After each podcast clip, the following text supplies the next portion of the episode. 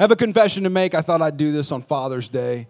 Uh, just because it's just confession time. I like, to do it as a pastor, but uh, I have commitment issues. I'll just be honest with you. I have commitment issues. Does anybody relate to your pastor with commitment issues? Do you struggle to commit with things, get in, get out of things? Anybody, anybody other than me? And nobody's going to help their pastor out today. One, okay, good.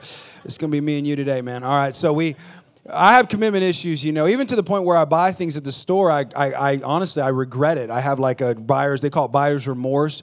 I, I, I feel like I committed to buying something and I didn't, I, sometimes I feel bad about buying. If I don't buy it, I, I, have, I have buyer's remorse on the other side. You know what I'm talking about? Where like I don't buy it, I feel like I should have said yes. And um, I had commitment issues. One of my first things I realized that I had commitment issues was when I was a teenager. Now, the story I'm about to tell you guys, you guys got to give your pastor grace, okay? I'm no longer this person, but this was me when I was a teenager. And how many of y'all know when you're a teenager, you just you just some kind of dumb. You know what I mean? You just is what it is. And so I met my wife uh, when I was 15 years old. I love her to death. She's an amazing woman of God. You guys have seen her. Um, she sits on the front row every week, listens to three messages that I preach. I mean, that's just a godly woman because I get tired of hearing me after one message. So uh, she's, she's, she's amazing. And when I first met her, uh, we were dating. And what I did, and this is not good, okay? I was the quintessential guy who would, I would date my, my wife, my then girlfriend, and I'd date her. And then if, if, the, if another girl, got into the mix, you know, that uh, I thought I wanted to be with. What do you think I did? You know, I broke up with her and then I would date. And I did it primarily with one of this girl inside of the, she was the pastor's daughter. And I thought I was supposed to marry the pastor's daughter because it's the pastor's daughter. And, uh, you know, if you're going to be a Christian, marrying the pastor's daughter, that's about as good as it gets. I mean, you're basically going to get in heaven. And so, um, I was going to marry the pastor's daughter, and I thought she was the one. And so, anytime I would date my wife, the pastor's daughter would come around and she would start giving me interest and i'd be like okay so i'd break up with erica and i'd go date her take it easy okay take it easy it gets worse so i so I started dating her, and then I'd break up with her four or five times. Eventually, I broke up with her. Five, I think she broke up with me, ladies. You can say amen to that, you know. Eventually, she got tired of me and she put she kicked me to the curb. She moved her family and her moved to Seattle, where she's from, and I went back to San Jose, where I'm from. So I moved my family back to San Jose. So we're separate. So um, back then, there was no social media, and I didn't have her cell phone, but we were friends on. I don't know if y'all remember this AOL Instant Messenger. Do y'all remember AOL Instant Messenger? Some of y'all teenagers are like, "What?" It, it was back when, like, you know, you've got mail. You know what I mean? Like, and uh, and and we would message each other, and, and I, I, I found her. So I'd know when she was online. I'd send her a message. She never responded. Well, guys, sometimes you just got to stick with it, right? You just got to stay at it. You know, you just keep keep sending. You know, don't harass. That's not. I'm not advocating that, but I just kept sending her, "Hey, how you doing? Hey, how you doing?" Eventually she responded back and we started a conversation and she came down and visited and i said hey will you be my girlfriend again? And she said no i won't do any long distance dating. I, only if i live here. I talked her into okay, get this i talked her into moving down from seattle to california. I'm like this is awesome. She's going to come down. So she moved her whole life. She rearranged her life moved down to california and san jose and she moved into my parents house and we were going to transition her into an apartment you know kind of get her in a little transition phase. And she comes down first week she's here first day. We're in in the living room and we're talking and we're talking and hanging out. And I felt this spirit feeling come on me again. And I was like, you know, I don't know if this is the one I, I should be with. And I wrestled with it for about, you know, five minutes. And I told her what I felt. I said, honey, you know, I really, you know, I like you, but I don't know if we should be together anymore. And she said, let me get this straight. I just moved here from Seattle to California to be with you, and on the first day, you're breaking up with me? And I said, You know, that sounds bad. It sounds bad. But yes. And she started crying, you know, because ladies, you know, that's a sad thing, right? Everybody say, Oh, right? Yeah. It, it gets worse. So I, so she, so she, I said, I said, she started crying, and I'm like, I'm sorry, but you know, that's how I feel. So I got up and I walked away. And I went to another room where my mother was. Now, my mother was sitting reading a book. She's a godly woman, loves the Lord. And, uh, and I said, Hey, mom, how's it going? She goes, Oh, I'm good. How are you? I said, I'm good. And she goes, What's wrong? You know how mom, y'all moms, y'all have like a, like a, like a sense, you know, y'all know. And I was like, You know, I feel like maybe I, I feel bad, but I feel like it's the right thing. She goes, What's the right thing? I said, Well, uh, I just broke up with Erica. I'll never, she, she put her book, she closed her book and she looked down. I never seen my mom look at me like this. Or I don't remember her looking at me. I'm sure she did that when I was little, when I was like a little kid screaming in the, you know, the grocery store and you'd be like, you shh. She looked at me, she goes, I'll never, she goes, get in that room. I don't care if you don't feel it. Make it right. That girl, and she, you know, she didn't move her lips. Y'all know what I'm talking about when you get so mad? Parents, y'all know when you're looking at your kid and you could not be more dis you love them, but you hate them at the same time. You know what I mean? You're like, you're not my child. And she's like, get there and fix it. And I was like, oh, oh okay. And I went in and I talked to my wife and I was like, I, I was just kidding. Never mind. You know, like I was never we'll, we'll fix it. We'll make it right. I'm like just she was like a fire. I was just trying to put her out. You know i'm like i'm sorry. Everything's okay. And and i don't even know why i told you that story. So don't get mad at me. But i have commitment issues yes. Um, and and I, i've noticed that god cares about commitment. He cares about you being committed to things. And and and we use commitment in the language of giving our lives to jesus because we say things as pastors we say things like commit your life to christ and we say, and that's a big word. Life is a big word. Like, I think when you ask someone to commit your life to God, like, that's a, okay, I can commit like a Sunday every eight weeks ish. But my life, like, that's a big deal. And I, the more I read the Bible, the more I'm, I, he clarifies what life really looks like when it comes to commitment. And Proverbs chapter 16 reveals a uniquely situated life thing that you probably wouldn't get. It's not intuitive if you didn't read it in the Bible. And I think this is why Solomon put it in there. So I'm going to read it to you. It's in Proverbs chapter 16. He says to commit something really important. He says this He says, Commit your work. Everybody say work. Now, this is interesting because he doesn't say commit your life. He doesn't say commit, you know, your kids. Don't commit your marriage. I mean, don't. I mean, he, the Bible talks about stuff like that. But Solomon, the wisest man in the world, says, commit your work to the Lord, for your your plans will be established. He says, you you and I. In, in life are going to work, and when you work, you need to commit that work to Him. And I was thinking about that. I was like, God, why would you say that? That seems odd to me. Out of all the things you could ask Solomon, of all the things you could admonish us to commit to, why would it be work? I had some stats I wanted to read to you. I think it could be this. It says that we will spend 150,000 hours on average working in our lifetime.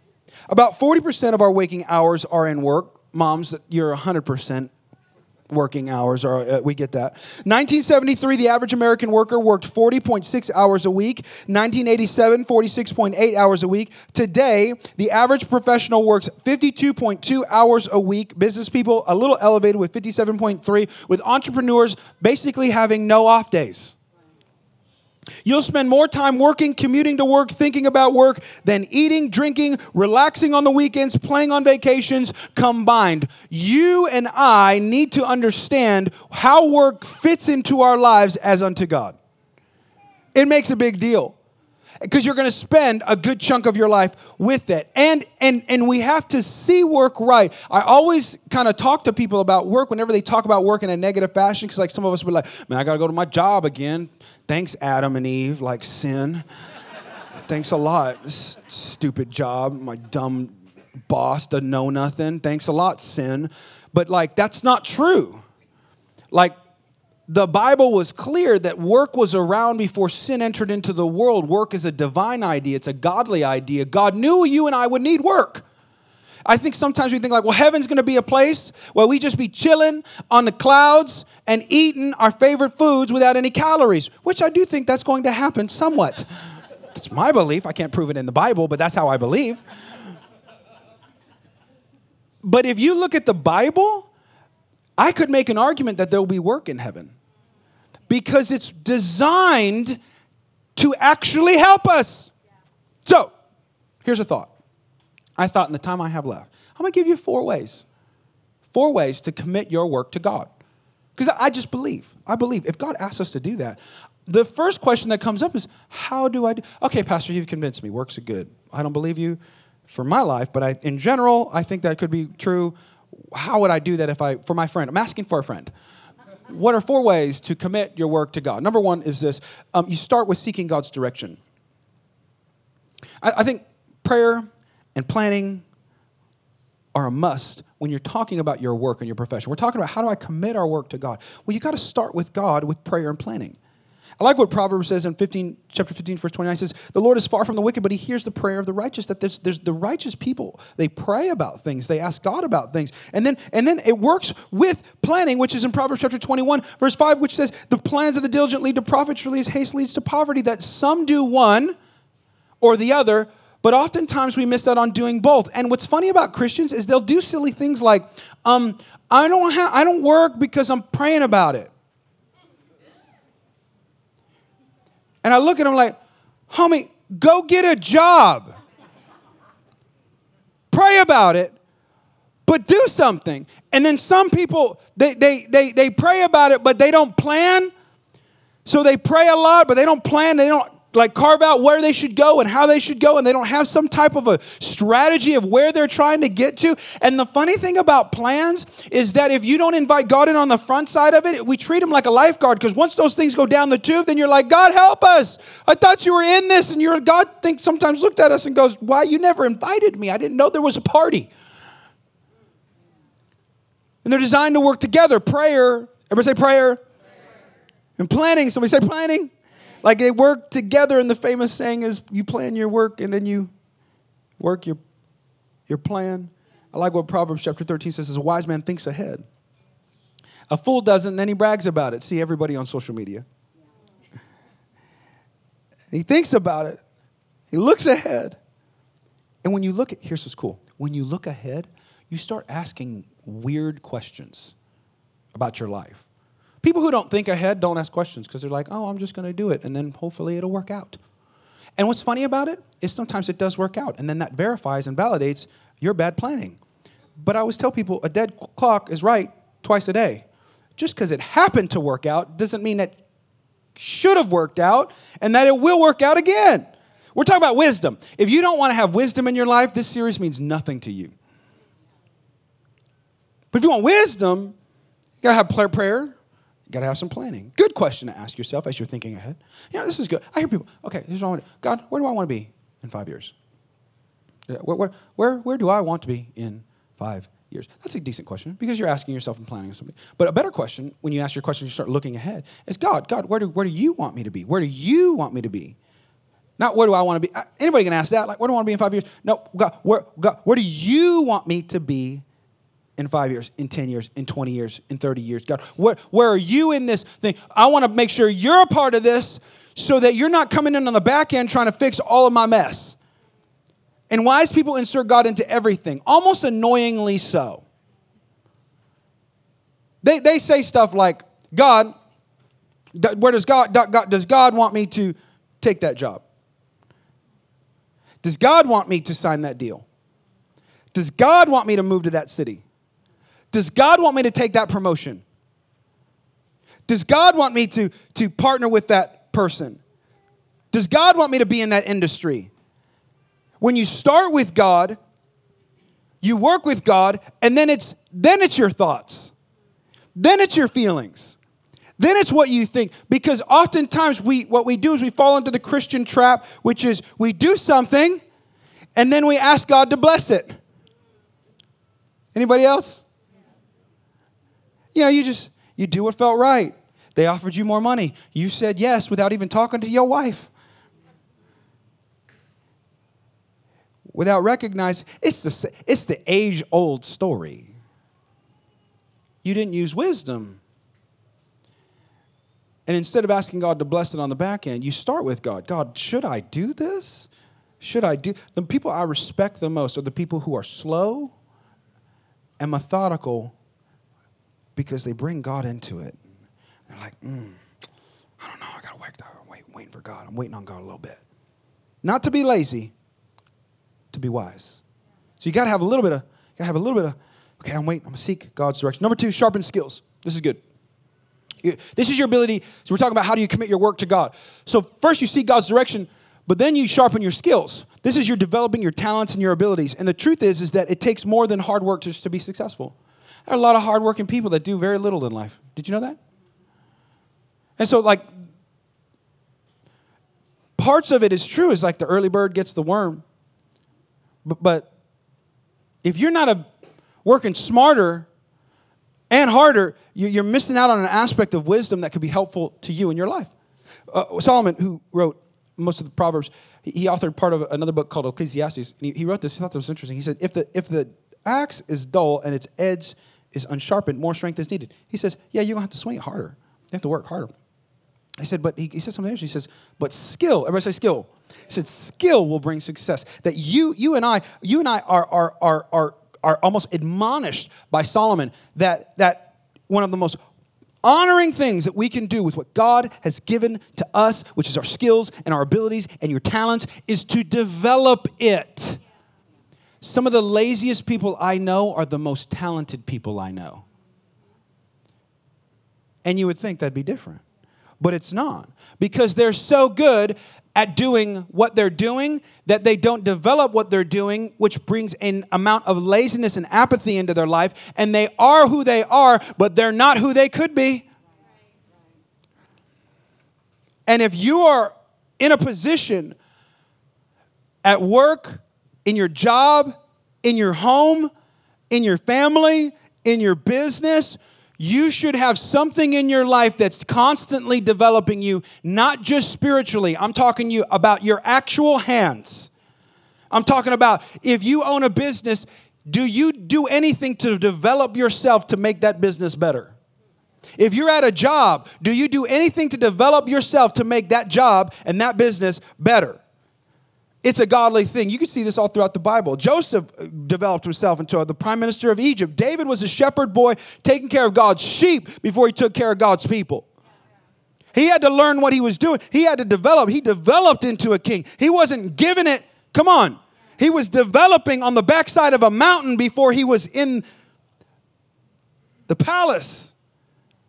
And you don't do that without developing.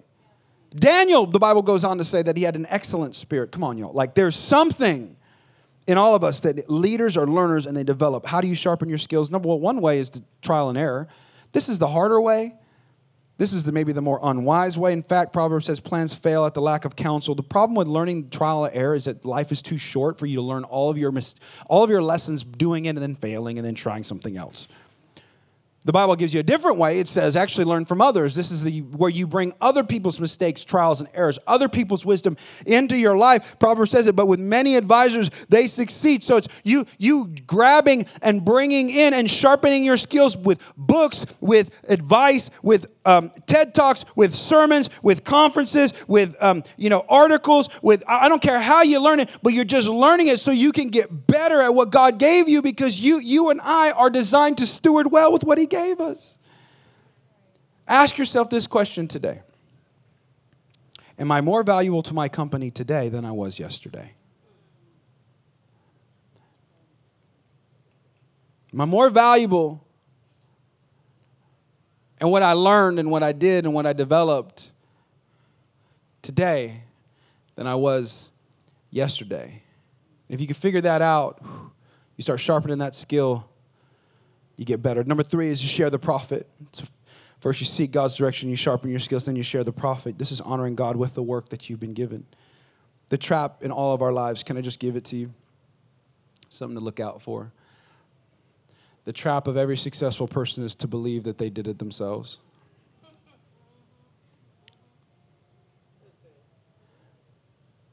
It's so easy to think when I won in the job, in the workplace, when I got that promotion, when I got that raise, when I did good on that project, when I made successful business deal, when I did well at life, when I got money in the bank account, when my wife is happy with me, when my husband is happy with me, when my kids are doing what they should do, they got their good grades, when my health is right, when my neighbors are just the right people, they just moved right in, when I, I got I bought the house at just the right time. And it, it's all in it easy to get up on the platform of every social media world and be like, look how good I am as you be taking a selfie, highlighting how good you are.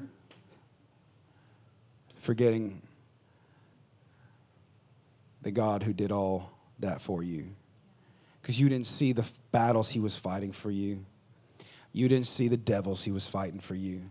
You didn't see the time where he kept that person from doing that. You didn't see the time where he protected your car when you were driving down the street. And if you would have hit that person, that would have hit another person, would change your life forever. You didn't see that time when he protected your wife, when he, he helped her spirit and he was there for her when you weren't there for her. You didn't see that time when he was protecting your husband, when he was about to make a decision and then the Holy Spirit came in and he quickened his spirit and he said, Don't do that. You're a better, you're a man of God. You actually shouldn't do that. You need to get back home to your wife. You don't remember when he, he walked into your, your boss's office before you walked in your boss's office and he gave him an idea about giving you that thought, that project, that promotion. You weren't there when he kept that disease that was about to jump up in your spirit and your body, and you were going to be sick for not one month, but years. You weren't there when he walked and talked to your parents and he was like, We didn't pick any of that stuff. So you and I don't get to take credit because we don't see all the times that God fights for us. And so, and so because we don't see, we don't notice, we take the credit or the blame. I was at a main event uh, this last week. We were doing a Rise Family Night for the summer. We're doing one a month. We did one this last Monday at main event, and we had just all our spiritual family show up. We all just played video games with everybody in the church, and we just it was a good time. Uh, spoiler alert: the next one's in July. We're all going to a missions uh, baseball game. It's going to be amazing. It's two dollar day Tuesday. It's like two dollar everything. It's going to be awesome. So just, you're going to show up. Trust me, you won't be there. But we were there at main event, and uh, somebody asked me like, "What's God have to do with all that?" I was like, "Well, God's fun." So we had fun, and so um, and so. Uh, you know, churchy religious people are silly sometimes. I like making them mad. But anyway, uh, we were there, and my son, my little son Winston, he's five. He likes the video game where you get on the motorcycle. Y'all know what I'm talking about? It's the motorcycle, and then you you lean to do the the, the game. So he gets up on this motorcycle. I said, "Son, you can't reach the bottom. You can't play this game." Dad, I got it. I'm like, okay, attitude of your mama. Do it then. Go on, get. Go ahead. Do it expeditiously. Whatever. I slide the card, and he he gets on the motorcycle, starts up, and he it starts going, and he goes. And the bike doesn't move. He's like 20 pounds. His feet don't touch the ground, and he goes. And the bike is running straight into the wall the whole time, you know, and he's getting, ah! And I was like, You want me to help you? No, I don't want to help. I'm like, All right. And he, he just, just trying to pull it over. So I'm a good dad. I grab the back of the motorcycle as he's, so he turns left and I push to the left. He looks, he notices, he noticed right away. He looked back and he hit my hand. I'll do it. I said, okay, I'm just trying to, like, I'm just trying to help, Winston. I'm just trying to help. okay. Keeps running into this wall, running this wall. So I figured out how to do it. So I put my foot on the back of the motorcycle, and when he goes, I go, I was like, and I just gave him a little bit of, and he started leaning, and then he go, and I get a little bit laying And he looked back. He kept looking back. I said, My hands are right here. My hands are right here. And he's like looking back. And I'm like, pushing it. And he plays the game, wins the race, turns around. I kid you not, turns around, hands up. I won! I was like, dude, you did so good. I'm like, that's amazing, man. God, give me some love. I gave him a high five. He walked off. He was just, you know, he's like, yeah. He's like pointing at all the kids. I'm like, you don't know any of those kids, you know? And I wonder if if I wonder if in life we're a little like that with God. You don't see all the times that, that God's got his foot right in the back of your life. And when you leaned and you thought you were leaning on your own weight and your own strength and you were leaning. Everybody just come on. Well, everybody look at me. Everybody look at me. I want you to lean this way on the count three. One, two, three. We're gonna lean back. Yeah, there you go. Lean. When you lean, you thought you were leaning on your own weight. You thought you were doing it. You thought you thought it was just you race running your own race. You thought it was the only thing that you could do. You thought all you did, you said, "Look, all I did, dad. Look how good I won. Look at the race. Look at the power I got. Look at the anointing I got. Look at the strength I got. Look at all the places I won. I really don't need you, God." And God's wondering, yeah, but you didn't realize I had my I had my my presence in your life the whole time. And the whole time I was watching you, I was taking care of you. The whole time you were leaning. The whole time you were trying to lean on your own. And you use the Bible says lean not on your own understanding. So like when you lean, I helped you lean and you won that race because of me. And here's the funny thing the result, when we recognize God's favor in our lives, the natural result of a grateful heart is generosity. When you're great, when you're entitled, you hold on to everything because it's yours and you earned it. But when you recognize, man, God, mm, God was there the whole time. He sustained my marriage. He sustained my kids. He sustained my health. He sustained my finances. You can't help but walk around looking for ways to be generous. Proverbs chapter 9, 3, verse 9 says, Honor the Lord with your wealth and the first fruits of your crops. Then your barns will be filled with overflowing. Solomon didn't give because he had, he had because he was given to. He remembered the moment he had nothing and he asked God for something and he said, God, if you just give me a little bit of wisdom, I'll promise to honor you with everything you give me. He remembers that he doesn't give because he has, he has because he was given.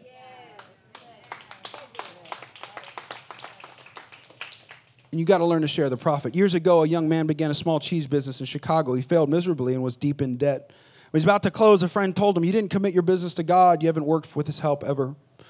The young man said, Okay, well, if God wants to run this cheese business, then he can do it. I'll work for him and with him, and I'll share with the profits. And from that moment on, God became the senior financial partner in his business as he began to give back to God. From the moment on, it prospered, became the largest cheese company in the world. The young man's name was J.L. Kraft, the founder of the Kraft Cheese Company the founder of Colgate, William Colgate, the founder of Quaker Oats Corporation, Henry Crowell, the Procter and Gamble Corporation, William Procter, the founder of Holiday Inns, Wallace Johnson, Welch's Grape Juice Corporation, Robert Welch, Standard Oil Company, the founder John D. Rockefeller, all of them were known and widely recognized as giving and being a st- steady, committed tither to their local church. They honored God with the profits. They shared in on what they worked for and with when it came to God. And the side note that you need to know about this is it'll be hard every single time. It never gets easy. Like, when is it going to be easy to give to God? Answer never. I like what David said I will not give to God that which cost me nothing. Last one is this, and I'm done. And we get to eat some hot dogs and pulled pork. You got to stay with it. I'm talking about how to honor, how to commit your work to God. To stay with it. You got to persevere through all times. I like what the Bible says. It says, Proverbs chapter 13, a sluggard's appetite is never filled, but the desires of the diligent are fully satisfied. Proverbs chapter 12, diligent hands will rule.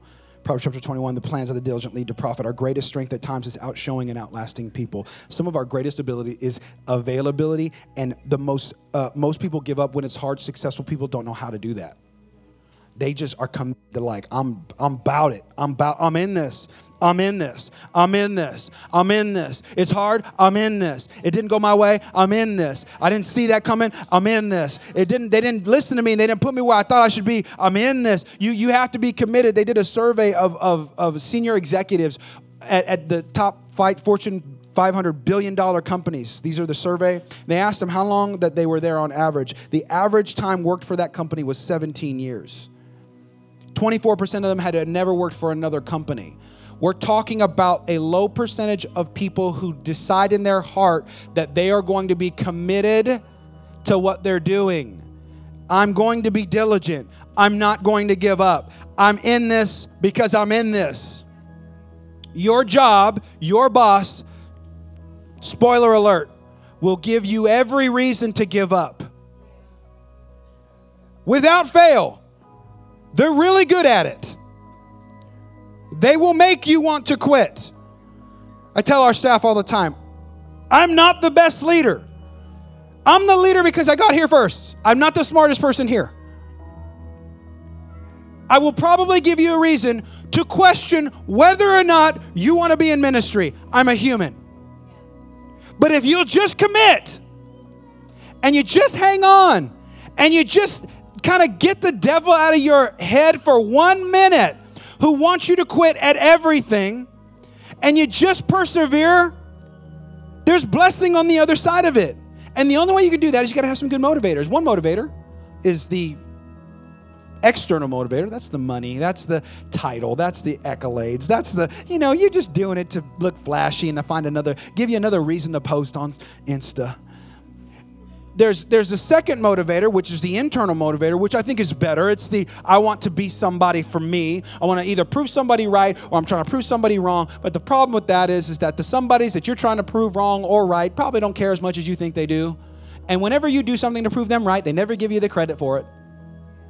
That's the dirty little secret that they never tell you. Or the last motivator, which I think is maybe the best. It's not the internal, it's not the external, it's the eternal. It's that I'm doing this for God. I'm doing this for God. Colossians chapter 3, whatever you do, work with it with all your heart. Work is working unto the Lord, not for human masters, since you know that you receive an inheritance from the Lord as a reward. It is the Lord Christ you're serving. I don't care if your boss is a psycho. That's what Colossians was saying. He's a human, she's a human, she doesn't get it, she doesn't see everything. Good thing you're not working for them. Christians, good thing you don't represent just them in that business. Christians, good thing you have a bigger motivator, which is an eternal motivator, saying, I'm doing this for God. I'm doing this for God because God sees me. He's my provider, not you. He's my provider. And as I work unto Him, I'm blessed. My prayer for you today is that you use some wisdom at your work. Let's pray. Father, we love you, God. Today I pray that everything I've said, Lord, would sit deep in the hearts of the people. I pray it would take root and that it would ultimately bring about great blessing into each and every person who applies your wisdom to their life in the workplace.